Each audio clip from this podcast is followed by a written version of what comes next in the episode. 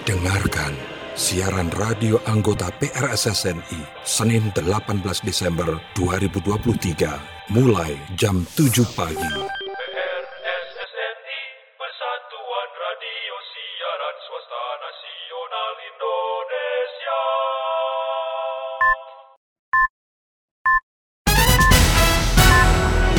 Lembaga Produksi Siaran PRSSNI Wilayah Priangan menyampaikan Kilas Radio. Disiarkan di 20 radio anggota PRSSNI di wilayah Priangan. Dan Kilas Radio edisi kali ini di antaranya mengenai terancam hukuman mati pelaku pembunuhan pasangan sejenis di Garut. Ribuan masyarakat peduli pembangunan Pangandaran gelar aksi damai di kantor DPRD. Pendengar, inilah kilas radio selengkapnya. Kilas Radio. Kilas Radio. PR SSNI Jabar Wilayah Priangan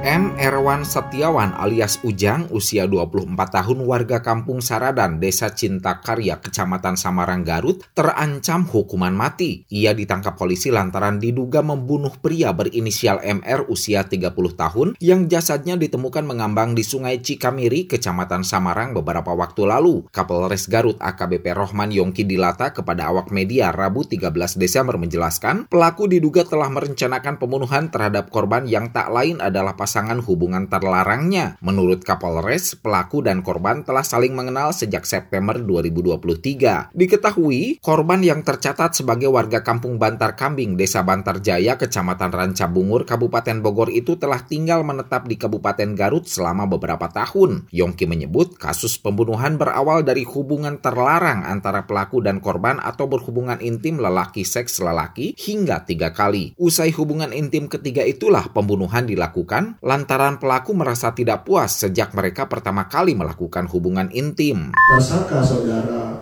M. Erwan Setiawan ini atau alias U, Ujang berdasarkan hasil dari keterangan dari tersangka merasa kesal terhadap korban karena ya karena tidak puas dalam sesuatu ketidakpuasan ketidakpuasan baru ada niat untuk menghabisi korban bahwa tersangka melakukan dengan cara mengambil tali sepatu yang dipakai sebagai ikat pinggang celana pelaku dan kemudian pelaku melilitkan tali tersebut di leher korban dari belakang. AKBP Yongki menambahkan perbuatan laki seks lelaki antara korban dan pelaku dilakukan di tempat terbuka yakni tempat sepi pinggir sungai yang menjadi TKP pembunuhan di Kampung Situgirang, Desa Cintarasa, Kecamatan Samarang. Usai membunuh korban, jenazah dibuang ke aliran sungai yang memang tak jauh dari TKP, lalu pelaku menguasai barang-barang dan kendaraan serta HP milik korban.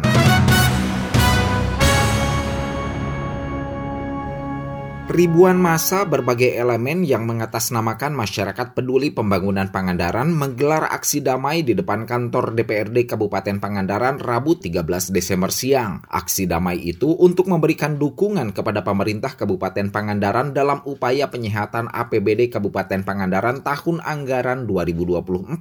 Sebelumnya, sekelompok masyarakat yang menuntut penolakan rencana pinjaman pemerintah daerah untuk menutupi defisit dampak pandemi COVID-19 menggelar aksi ke DPRD Kabupaten Pangandaran beberapa waktu lalu. Sementara, aksi tandingan digelar masyarakat yang peduli pembangunan Pangandaran dan akan terus mengawal pengajuan pinjaman jangka panjang dengan pola portofolio yang sedang diajukan Pemkab Pangandaran dan meminta agar Pemkab beraktivitas program unggulan pada tahun 2024. Perwakilan dari masa pun diterima DPRD untuk menyampaikan aspirasi mereka. Kami khawatir masyarakat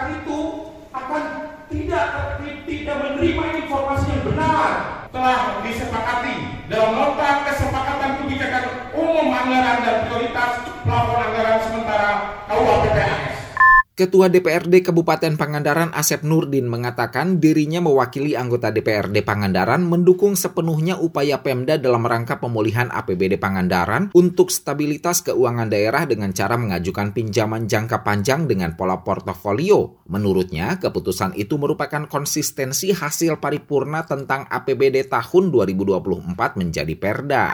Di pernyataan sikap antara DPRD Kabupaten Pangandaran bersama masyarakat peduli pembangunan Pangandaran. Saya untuk dan atas nama serta mewakili DPRD Kabupaten Pangandaran dan masyarakat Pangandaran dengan ini menyatakan sikap sebagai berikut. Satu, bahwa kami mendukung sepenuhnya upaya pemerintah daerah Kabupaten Pangandaran dalam rangka pemulihan APBD Kabupaten Pangandaran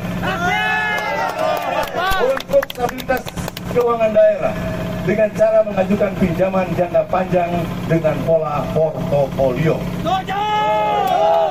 Dua, bahwa kami konsisten dengan hasil paripurna terkait penetapan persetujuan rancangan peraturan daerah tentang anggaran pendapatan dan belanja daerah tahun anggaran 2024 menjadi peraturan daerah yang dilaksanakan pada hari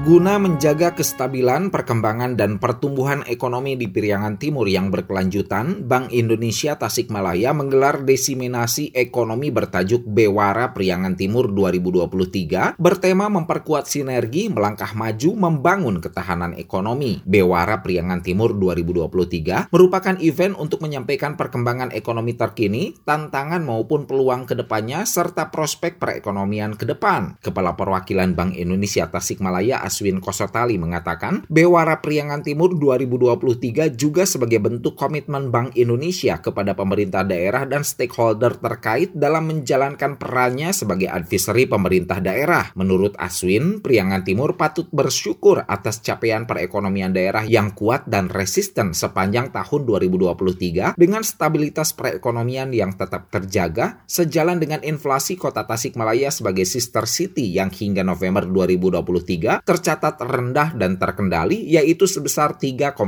persen tahun ke tahun dan saat ini 2,57 persen sesuai sasaran target inflasi sebesar 3 plus minus 1 persen. Ia memprediksi perekonomian di Priangan Timur akan tetap tumbuh positif di kisaran angka 4,80 hingga 5,20 persen tahun ke tahun. Selain menjaga momentum pertumbuhan ekonomi, kita juga ada PR yang berat juga karena untuk tahun 2024 target inflasi yang tepat dari pemerintah itu lebih rendah daripada tahun ini. Yang tahun ini targetnya adalah rentang 13 minus 1 persen, untuk tahun 2024 dan 2025 itu 2,5 plus minus 1 persen. Artinya apa? Kita harus perlu usaha lebih keras nih sinergi kolaborasi kan lebih harus kita perkuat. Alhamdulillah kemarin di bulan lalu Sulawesi Tengah Timur sudah sepakat untuk menandatangani KD Inter Pirangan Timur.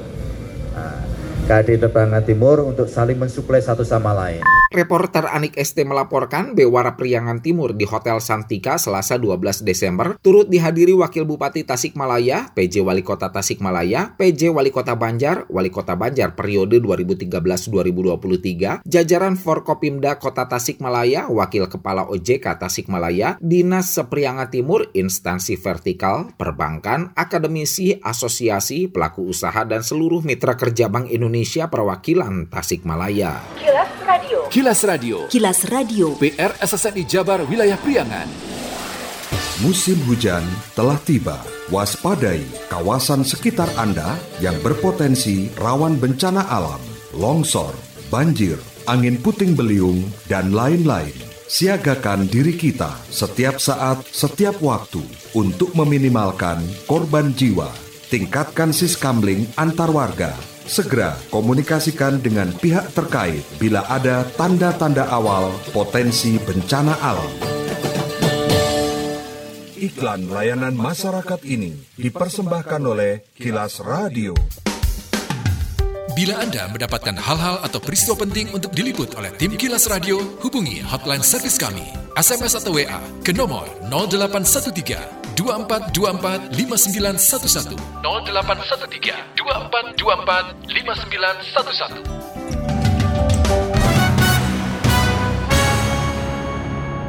Masih informasi terkait Wakil Bupati Tasikmalaya Cecep Nurul Yakin mengapresiasi dan mengucapkan terima kasih atas dikoordinasikannya dengan Kepala Daerah Sepriangan Timur. Cecep saat acara Bewara Priangan Timur yang digelar Bank Indonesia mengatakan, Kabupaten Tasikmalaya tak bisa berdiri sendiri, maka dengan pertemuan Kepala Daerah bisa saling mendukung, khususnya kebutuhan pangan. Menurutnya, Kabupaten Tasikmalaya dengan wilayah yang terluas di Priangan tentu berfokus pada kestabilan kondisi kebutuhan pangan. Untuk Pemkab Tasikmalaya selalu mendorong dengan programnya di tahun 2023 guna menstabilkan kebutuhan pokok masyarakat. Dan alhamdulillah dalam 2023 akhir ini kita bisa menjaga stabilitas harga-harga tetap terjaga dan insya Allah dalam program yang akan datang di 2024 kebetulan sesuai dengan visi kita bahwa sektor ekonomi kita berbasis pada dua sektor yaitu pertanian dan pariwisata. Kaitan pertanian yang memang sejauh ini kita bisa menjadi bantalan ekonomi masyarakat karena kalau dibandingkan dengan Pangandaran kalau dalam sisi sektor pariwisata kunjungan eh, Kabupaten Tasikmalaya masih sangat jauh tertinggal oleh Pangandaran. Ucapan terima kasih dan apresiasi juga diungkapkan Sekretaris Daerah Sekda Kota Tasikmalaya Ivan Diksan. Ia mengatakan kegiatan dapat membangun sinergitas dan berkolaborasi antara pemerintah daerah di Priangan Timur. Menurut Ivan, Kota Tasikmalaya yang mempunyai karakteristik berbeda dengan daerah lain, tentunya dengan sinergi dan kolaborasi dapat menjaga stabilitas perekonomian hingga inflasi dapat terkendali. Yang diselenggarakan oleh BI ini adalah bagaimana membangun sinergitas dan kolaborasi antar pemerintah pemerintah daerah di Priangan Timur untuk bisa berkolaborasi untuk bersama-sama maju kan gitu ya. Nah ini yang memang harapan kita. Nah tantangan yang dihadapi Kota Tasikmalaya tadi juga disampaikan oleh Pak PJ Wali Kota adalah bagaimana kita mengendalikan inflasi. Nah mengendalikan inflasi ini kan stabilitas harga. Artinya antara pasokan kebutuhan uh, harus mengimbangi dengan demandnya atau kebutuhan masyarakat. Nah salah satunya penyumbang inflasi kota Tasikmalaya ini ternyata di bahan pangan seperti bawang, cabai. Kilas Radio. Kilas Radio. Kilas Radio. PR SSNI Jabar Wilayah Priangan. Sekian Kilas Radio. Saya Dido Nurdani beserta tim Kilas Radio Priangan. Salam PRSSNI. Kilas, Kilas.